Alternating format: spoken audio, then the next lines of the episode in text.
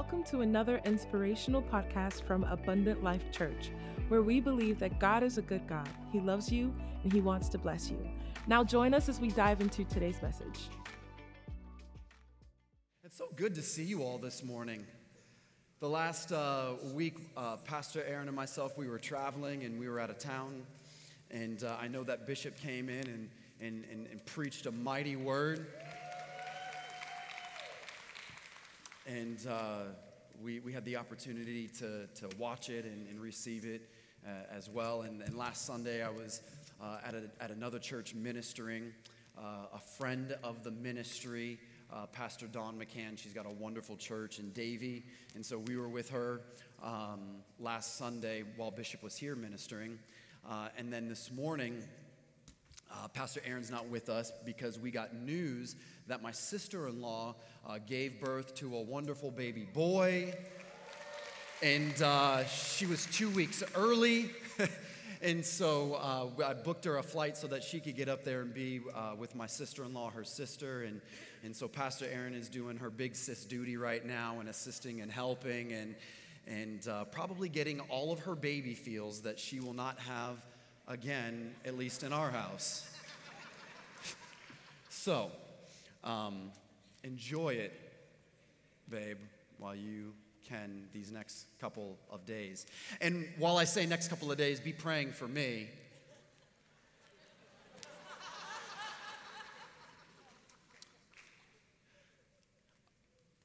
I have an interesting house dynamic right now. I have a fun house dynamic right now. Um, yeah, I just have a blast with my children. I love my children. Um, I'll probably share a bunch of stories about them this morning if that's okay.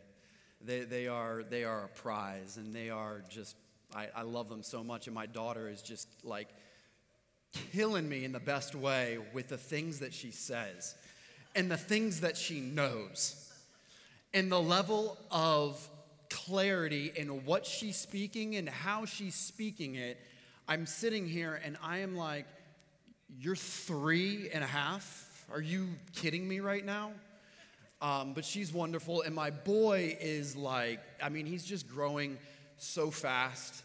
Um, I caught him yesterday in our garage. By the way, we have um, we, we shifted our garage into uh, like a home gym, and so we've got like Olympic uh, rings, uh, like gymnastic rings. And I caught him yesterday doing pull-ups on the rings. I'm like, come on, brother, train you up in the way that you should go. And so he's, he's, he's a strong and mighty little man. And so I'm just, I'm, I'm blessed and it's, it's awesome.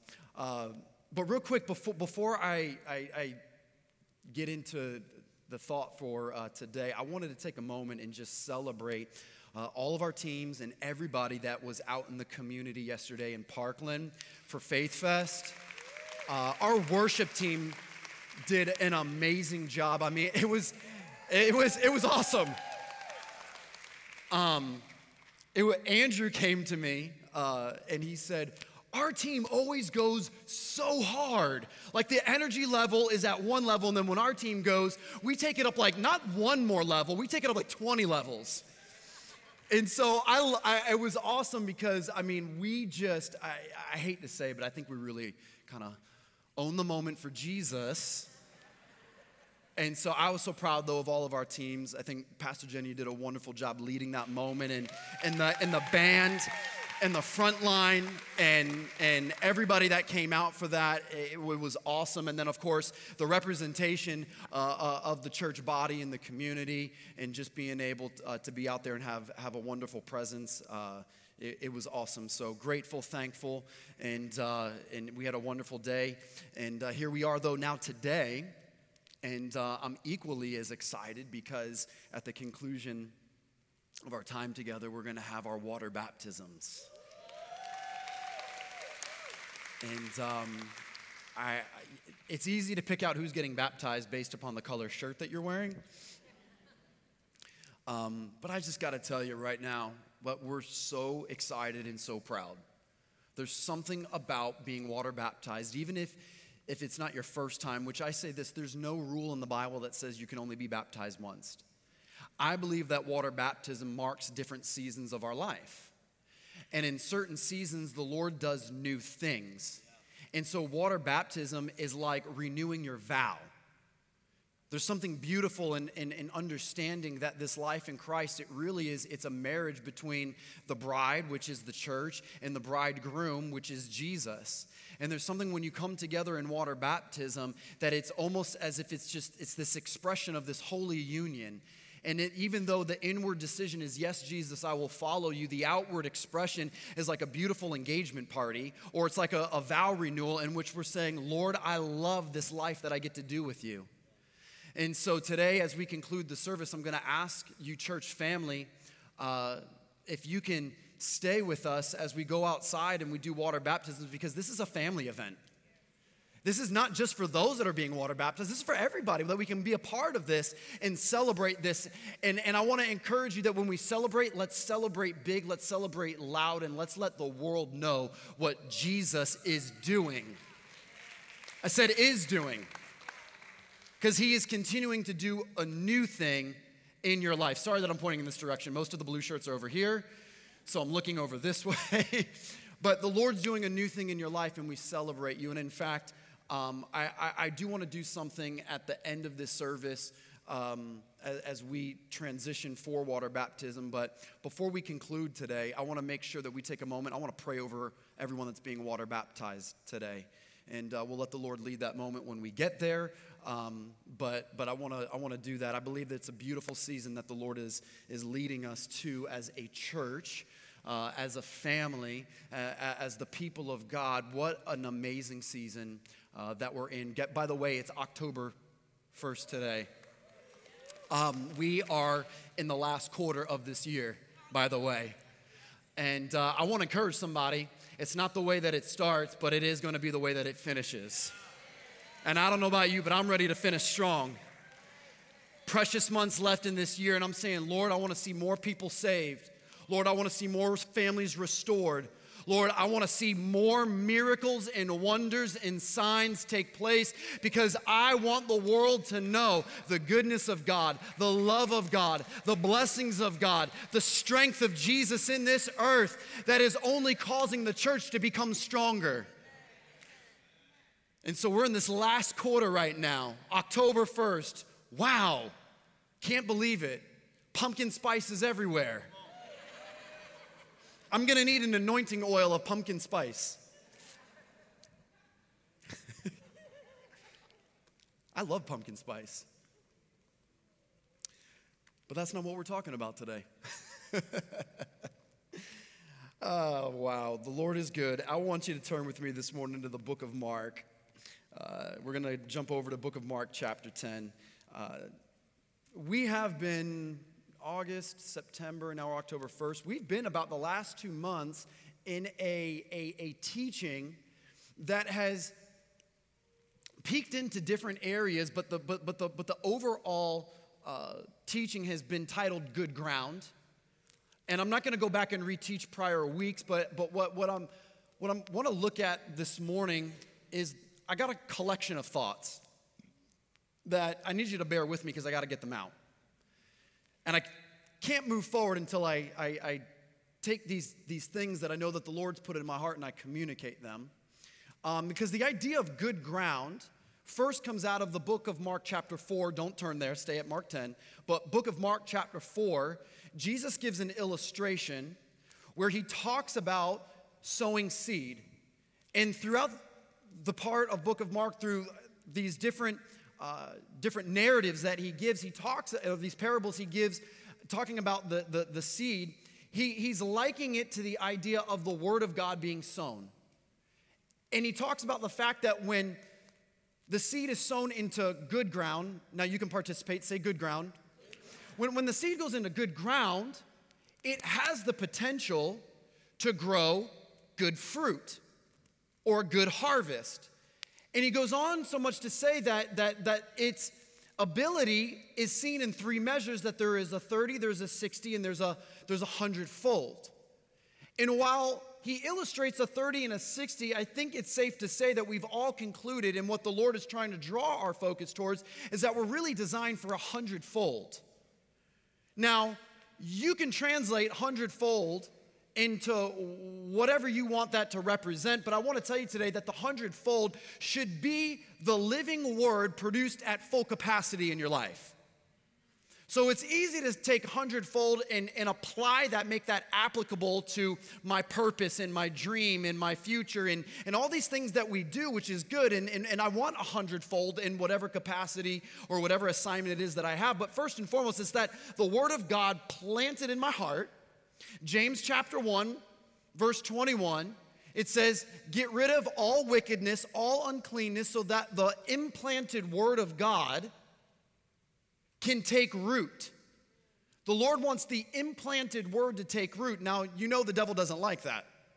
The devil does not want you to have the word of God implanted in your heart. And that's why Jesus in Mark 4, he goes on and he talks about different types of grounds that cannot contain the seed. The rocky soil, there's no depth, so it can't take root. You've got the birds that come in and take the seed off the ground.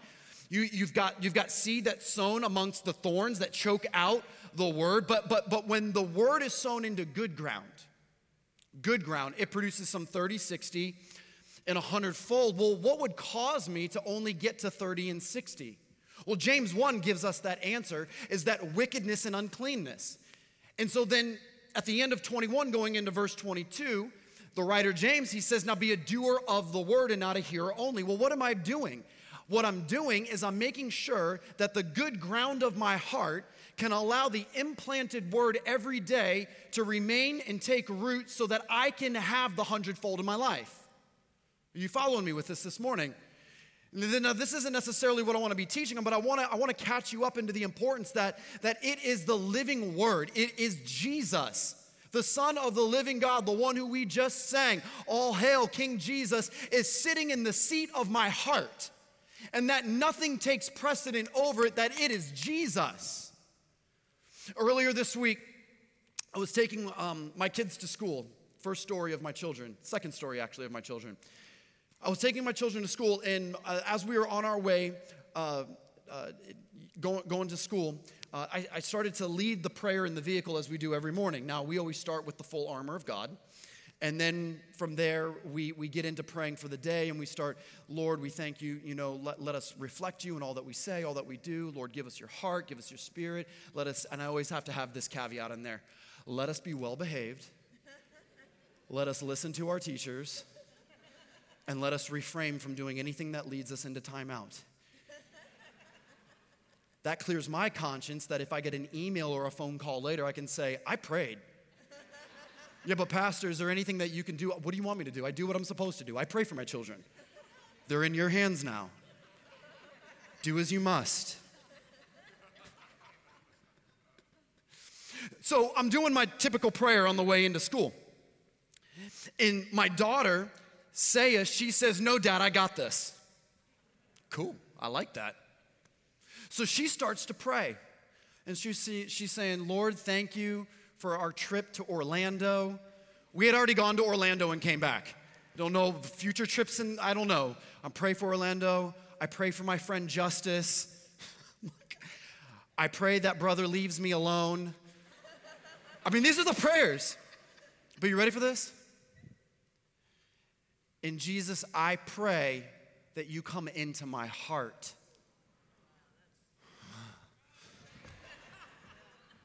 We're going to pull over to the side of the road for a moment. And of course, Pastor Aaron's not there, so I'm telling her the story. And she's like, I was, I was like, yeah, my daughter led herself to the Lord. what?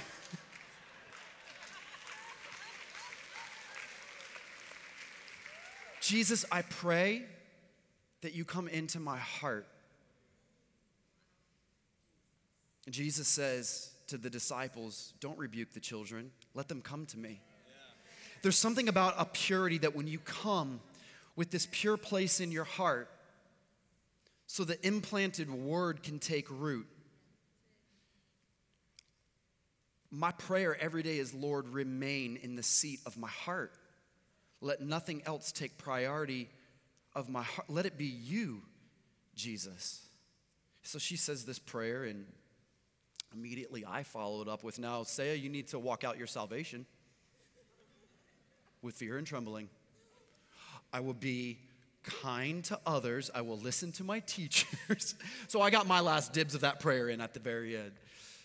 But it melted my heart when I heard her say, Jesus, come into my heart. Now, yes, I'm her father and she's my daughter. She's three and a half. It's a cute story, but the purity, the power, my goodness, and intimacy.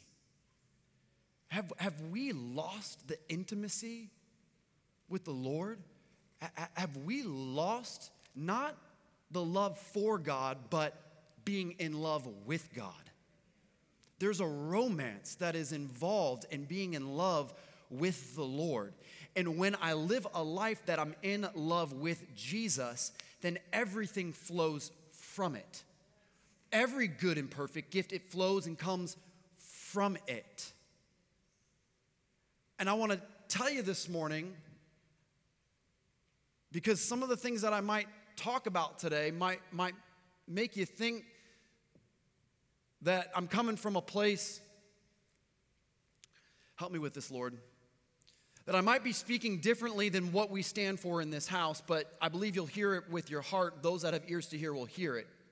I made this statement on Wednesday night, and I stand by it, and I believe it to be true is that God is a good God, God loves us, and God wants us blessed. Amen.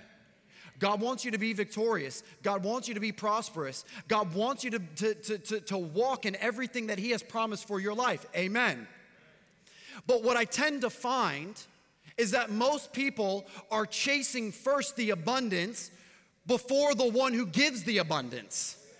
And so the way that it works is this is Jesus says, "I have come that you would have life and then have it more abundantly. Not abundant life came and then you'll have me." And so we get it backwards. Because we, we, we, we get in this mindset that I want the blessing so bad that I've fallen out of love with the blesser. And so I'm wrapped up with what I have and what I got and what I'm doing that I love you, God, but are you in love with God? You kidding me? The Lord spoke to my heart and He said, We're entering into a season that, Sean, get ready because we need to ready the bride of Christ. We need to get the bride ready. It's time that the church stop acting like we're on a bachelorette party doing whatever we want the night before because the coming hours are, are at hand and the Lord's not coming over for a hungover bride. He said, I'm coming back for a church without spot or wrinkle. And spot or wrinkle is not me getting it together in the last minute. Matthew 25, there is a parable of 10 virgins. Five were prepared and five were not. And I said, Lord, everything that's within me, I want to have a prepared heart because I want you to be in the seat of my heart. And if you're in the seat of my heart, everything will flow from it. Everything that you promised will flow from it. Everything that you've called me to do, everything that you've assigned for my life and for my family. But be, before all of that, Lord, I want you. Jesus, I, I, I, I cannot go into this day without you right here. Lord, remove everything that would cause me to fall short of the hundredfold that you said that I could have. In Mark's gospel, we have this, this story here. And it's a story of the rich young ruler. And I want to take a couple of moments and I, want, I just want to look at this passage. There's been a, a story that I've just been, been, been, been sitting with for a couple of weeks now. And I've been asking the Lord, what, what, what is it? What is, what is it? I know this story. I've read this story. I understand the story. You got a young guy and he, he you know, he's wealthy. And, and, and, and, his problem was is that, you know, uh, he, he, he couldn't put aside his wealth. And, and so consequently, because he didn't make you the priority, he walked away and he was sorrowful. And, and, and, and, that, and, that's, and that's a summation of, of what is going on in this. But there are things that are taking place behind the scenes that we need to see as to what's going on here. Because the Bible, it opens up in Mark 10, and he says this in verse 17. Now, as he was going out on the road, one came running. Well, that looks good. That's real spiritual. One came running to Jesus and he knelt down before him and he asked him, Good teacher, what shall I do? what shall I do to inherit eternal life. Now, now, can I give you some background context to this? The story of the rich young ruler is found in Matthew, Mark, and in Luke. Now, in each depiction of this story, not one time does it list that this individual is called the rich young ruler. But when you put Matthew, Mark, and Luke together, we extract that he was a rich young ruler. In the book of Matthew, we find out that he was young.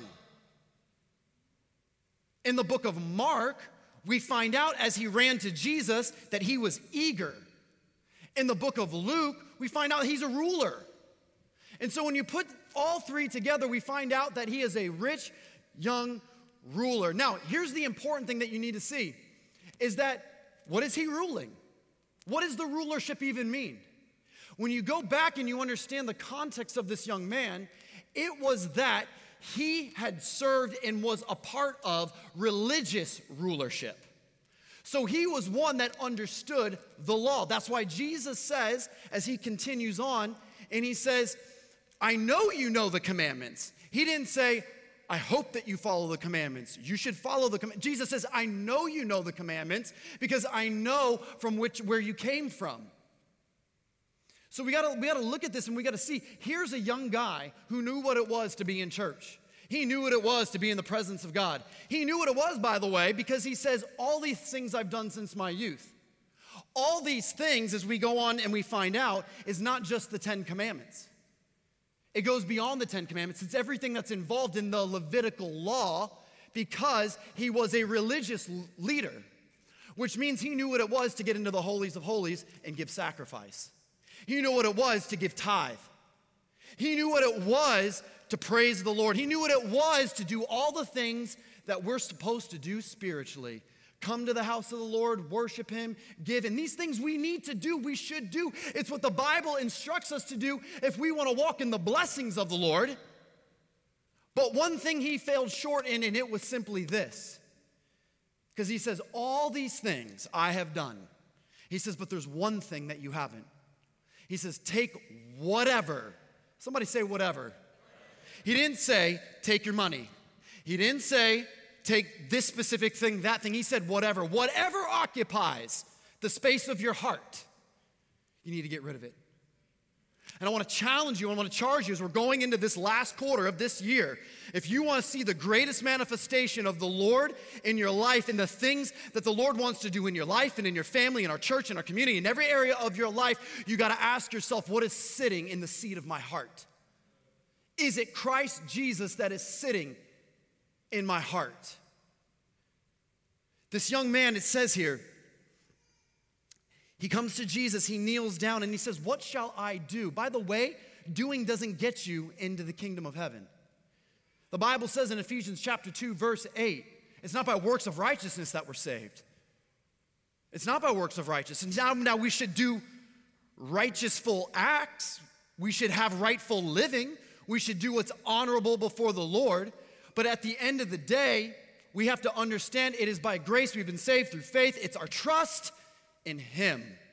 And anything that replaces trust, anything that occupies the space of your heart, will lead you away from the life that the Lord has for you. I think it's funny here because he says, he says, What must I do to inherit eternal life? You know, there is only two places in the four Gospels outside of Jesus speaking that Jesus is asked, What must I do to inherit eternal life? Only two places in the whole Bible. One is a lawyer that asked Jesus this question. He says, Jesus, what is the great commandment? What is the greatest law? What is the most important law? What does Jesus reply with? He says, Love the Lord with all your, hmm, wow, we're back to the heart again. All your soul, all your mind. And then he says, equally, love your as your. So, the greatest requirement is to allow the Lord to sit in the seat of your heart because you love Him, and equally the same to love your neighbor next to you with Him. Now, I, I, was sharing this on, on Wednesday night, but the cross has two beams, one vertical and one horizontal. The vertical beam is a representation of us connected to heaven and earth, heaven and earth, vertical beam. Horizontally, though, is us amongst one another. And you can't have a cross without two beams. You need to love the Lord God with all your heart, and equally the same, you need to love your neighbor as yourself. And so, really, what this passage is beginning to unfold about this ruler is Jesus is charging him, How are you stewarding your life? See, I believe that God's love language is stewardship. But stewardship starts in your heart before it's in your hand. It goes from your heart to your hand to your house. And if I'm not a good steward of my heart, I don't care what I have in my hand.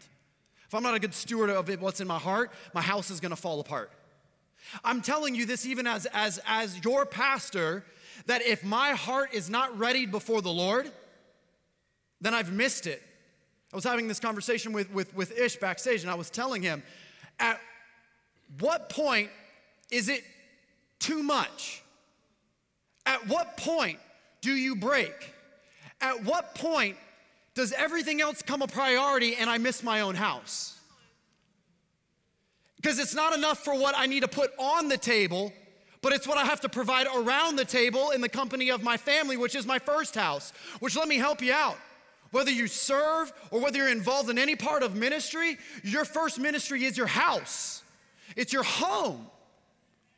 This morning, I'm, I'm, I'm, preparing and I'm reading through this passage and I'm getting my heart prepared for the day. And, and my daughter, she comes into the room, third story with her, probably the last one. She comes into the room, she sits next to me, and, and, and, and I'm reading uh, this passage that I'm speaking from right now. And she stops me and she says, Daddy, is the spirit in that book? Three and a half year old said that this morning. Is the spirit in that book? Now, I could have easily said, yeah, baby, the Spirit's in that book and, and you know, the Holy Spirit and, you know, and it's, and, it, and it's good. I got to get back to this. You know why? Because people need to hear this message about the rich young ruler today. This is, this is the priority. I got to I gotta get my mind ready for what I need to communicate to the, to the church and to the people. They, need, they really need this word. And so if my angle was the desperation of making sure that this word went out and I didn't take care of her heart and what she was asking, I missed it. This is all for nothing. And so I had to stop. I chose to stop because in this moment, her heart is open. She's asking a question. I'm answering the question, following it up with you. Probably don't even know what I'm saying right now, but I'm not speaking to your flesh, say, I'm speaking to your spirit. I'm speaking to your heart right now. I'm speaking to the depths inside of you right now. Yes, the Spirit is in this book. Yes, this book, it is Jesus, because in the beginning was the Word. And the Word was with God, and the Word was God. And I'm beginning to tell her that all things consist because of this. Babe, hold on to this with all of your heart.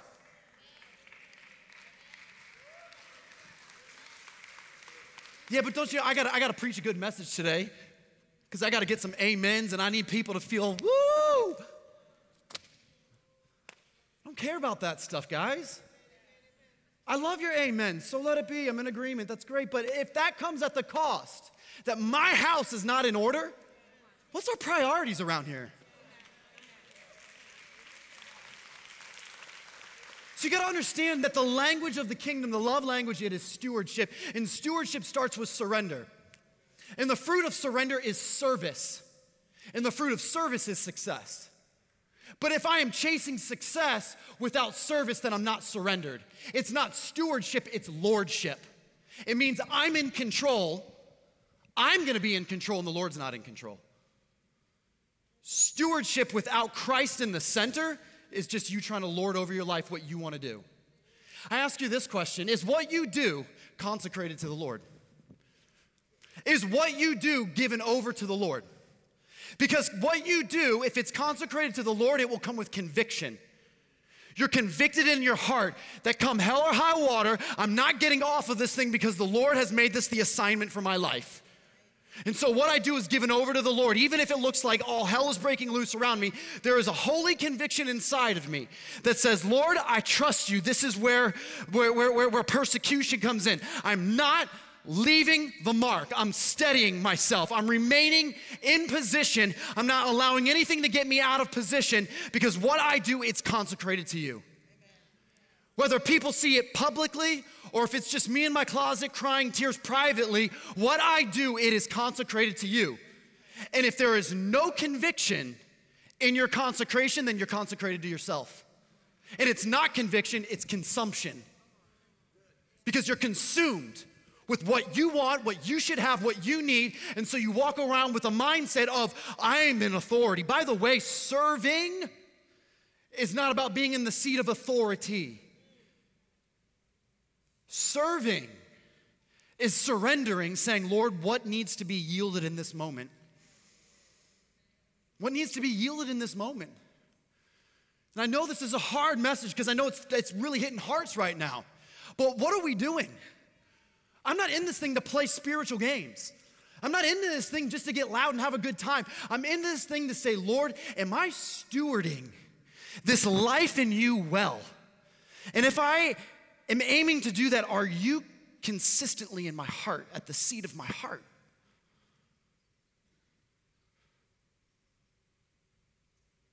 Is what you do consecrated to the Lord? The rich young ruler, what he was doing wasn't consecrated to the Lord because he had no conviction in the sense that he had all of these things. He was doing all the stuff he was supposed to do based upon what the, the church or the, the law or religion said that he needed to do. But then Jesus begins to just get him and he says, Yeah, but you're missing one thing. And all of a sudden, conviction hits his heart. The Bible says that he walked away with great sorrow. You know the thing that breaks my heart? If we can put this line of text on the screen. Verse 21. In verse 20, he says, And he answered him and said to him, Teacher, all these things I've kept from my youth. And in verse 21, then Jesus, looking at him, loved him. There's only two places in the four Gospels that I have found at this point that Jesus, out of his mouth, specifically says, And I loved him. Now, we know the Bible says, For God so loved the world, he gave his only son. We know that Jesus loves us, but in his earthly ministry, recorded in this book, there's only two places. And one of them is regarding John the Beloved, his disciple when John rests his head on his chest and he says, You're the one that is beloved. You're the one that I love. And the other one was the rich young ruler, the one who did everything that was supposed to be right on paper, but had everything wrong in his heart because he didn't know how to steward his heart. And Jesus loved him. I'm not preaching a message on condemnation by any means. But I do want to preach this word with conviction because the Lord loves you. And here's the thing the Lord did not walk away from the rich young ruler, it said the rich young ruler walked away from him. So, lest you think that this message is, well, you know, the Lord, the Lord hasn't left you. He loves you. He loved him. But it said that he walked away because the seat of his heart was prioritized with the riches, with the treasure. Only two places in Scripture, and this is one of them that Jesus, he loved him. And I love this because then the disciples, oh, this is a, this by the way is the the the the, the other side of the coin. Because this passage isn't saying that you're not supposed to be blessed. This passage isn't saying that you shouldn't have riches and treasure and, and promises and things that the Lord's placed in your heart. By all means, if the Lord's put it in your heart, go after it, achieve it, be it, but give glory to Him in it and don't let it take glory away from Him. But I love this. The disciples said, Well, then who in the world is able to get into the kingdom of God? Now, you got to actually understand this. He says, The disciples say, Who can get into the kingdom? Which means all of the disciples were wealthy. Nobody asks a question like that if you're broke. Because if you're broke, you'd say, Well, I've got nothing. I guess I'm getting in right away. But only people that have means and wealth and, and, and riches are going to ask a question Well, then who the heck can get into this thing? And Jesus knew, though, that his disciples, outside of Judas, Sorry, Judas. You did it, not me. But his, his, his, his disciples, when Jesus came to Peter, James, and John, he says, just leave your stuff and follow me. He didn't say, go sell your stuff like he did the rich young ruler. He said, Leave your stuff because their hearts were one to follow him. Jesus finishes up this whole situation with the rich young ruler by simply saying, Pick up your cross and follow me, your cross, the place that, that, that, that your flesh is crucified, the place that when life tries to tell you that this is how you need to be, this is how you need to live, this is, this is the means, this is the great things in life, the things that will pull you away from God, Jesus is saying you need to crucify that. You need to get that out of the way. Pick up your cross, follow me. So Peter, James, John, Jesus comes to them and says, Leave this and I'll make you. I love that line of text in Matthew. He says, Leave your nets and I'll make you a fisher of men. Mm. Leave your flesh and I'll make you into something great. Some of us were so worried about how am I going to make myself. Don't worry about how to make yourself great. Just leave that aside and follow him, and he'll make you great. He'll make you into who he has called you to be, who he's purposed you to be, what He's assigned you to do. But the moment you start making it about you, as the rich ruler was, I made it, look at all these things that I've done. Look at all these things that I've accomplished. Who cares about that if your heart is not surrendered to Him? And so I love this, Jesus. He tells, he tells the disciples, and he says, How hard it is for a rich man to get into the kingdom of God. It's easier for a camel to go through the eye of the needle than it is for a rich man to enter into the kingdom. He brings this correction, and then Peter follows it up with says, Who can get into the kingdom? And then here's the line that I would just, I, I want you to just to take one more peek at this in Mark 10.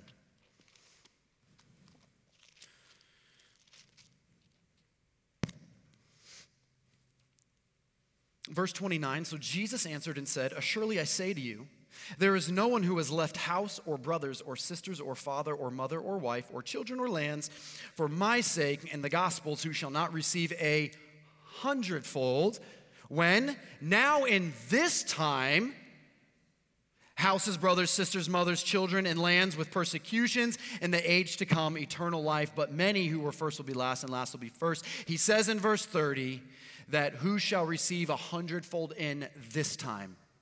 So, this is not this idea that I have to live my life empty, without, with nothing to get into the kingdom. It's about stewardship. Because he says, he says this, he goes, okay, here's your answer, Peter. Um, you need to get rid of all these things, get rid of all these problems that are distracting you. Then, when you follow me, I'm actually going to give you a hundredfold of those problems back. You'll actually like see this. He tells the rich young ruler, "Take what you have, get rid of it," only to come back to Peter and say, "I'm going to give you all of it back." It has to do with stewardship. It's stewardship. Stewardship is God's love language. When He created Adam and Eve in the garden, it was about stewardship. They started in a garden, but the goal, the plan, the purpose was as they lived holy and right before the Lord, as they steward this life in Christ with God, that they would move from the garden, repopulating the entire earth, making a heaven on earth. Stewardship. God's plan started in the garden but was designed to manifest around the earth. Satan understood this and said, Let me show Eve what she doesn't have. And if I can show her what she doesn't have, then I can get her out of the rhythm. Let me show you, Eve, what you don't have in your heart. God's all these great things, but you know what you don't have? And so he tricks her and deceives her eating this fruit, forfeiting what the original purpose and plan was. But the original plan was rooted in stewardship. This life in Christ, it's rooted in, it's rooted in stewardship. How am I living my life? In my love for Christ. It's not just this way, it's also horizontally. It's not just between me and the Lord. How am I living my life amongst others? Which brings me to my last thought for this morning with you. Because what you have, it matters. The gift, the call of what you have, it matters. Your worship is not just the two hours that we come together on Sunday or on Wednesday. Your worship is your life in what you do. Colossians says this everything that you do, do it unto the Lord. So, your work is worship to God. How you steward what God's given you is worship to Him. And there's this idea that there's a line, it's almost like it, it is separated sacred from secular that has to be erased because sacred should be in everything that we do, not just in the moments on our knees in this building. Sacred should be the way that I'm closing the business deal. Sacred should be in the way that I'm working with my hands on the job. Sacred should be in the way that I'm teaching children if I'm a school teacher. Sacred should be in every effort that I do because worship is expressing worth back to Jesus. And if Jesus is the center of my heart, then what I'm doing in my stewardship is expressing worth back to Him. And Jesus tells a rich young ruler here's the problem you need to take whatever you have. You define your whatever this morning, by the way. Whatever is occupying the seat of your heart, that's your whatever. If it's sin, you got to get it out.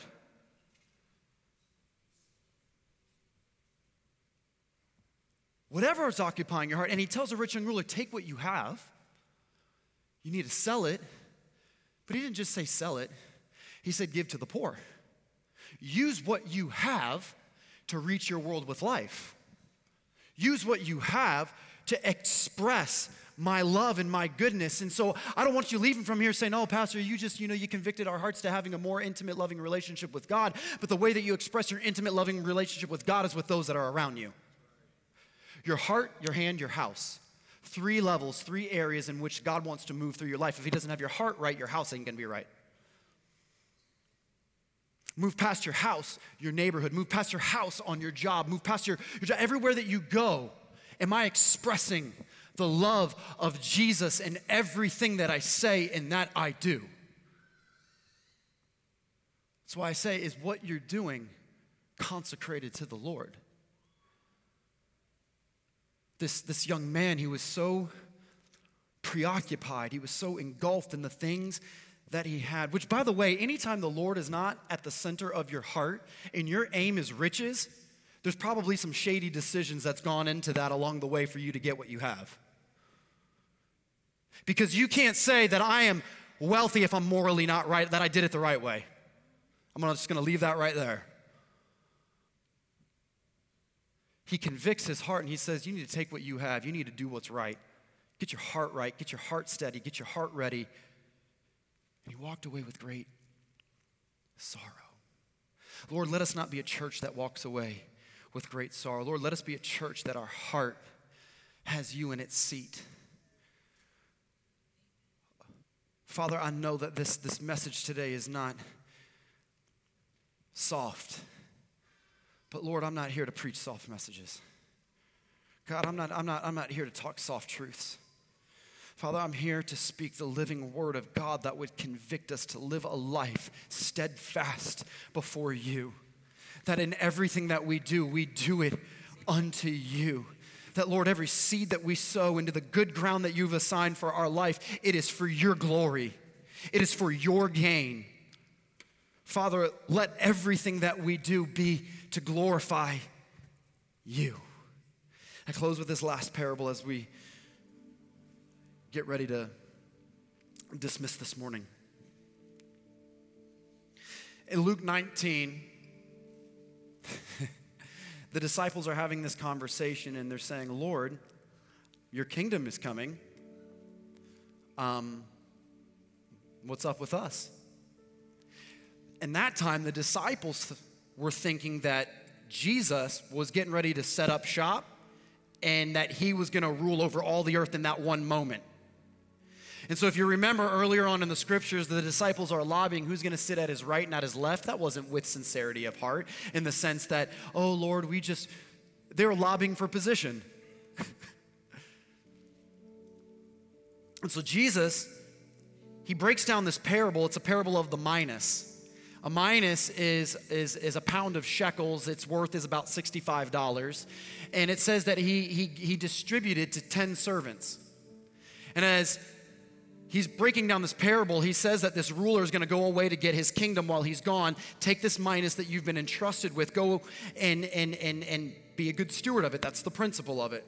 He comes back and he starts questioning these different servants. What did you do with what you had? And the first one says, Oh, wow, I, I was a good steward of it. I increased in it. And he says, Now you are going to have rulership over 10 cities.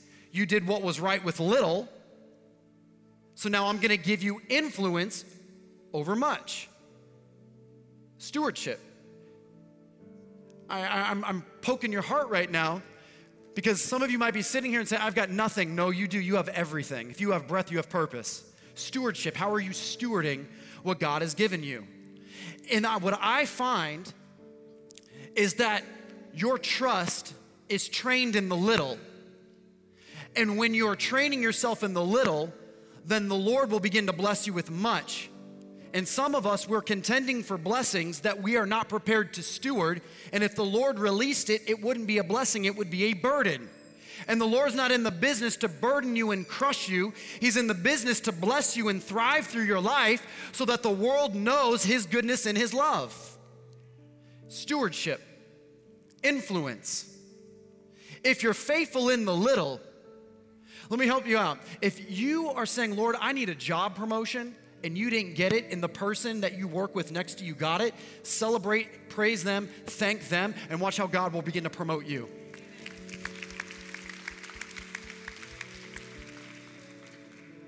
Because stewardship also requires honor.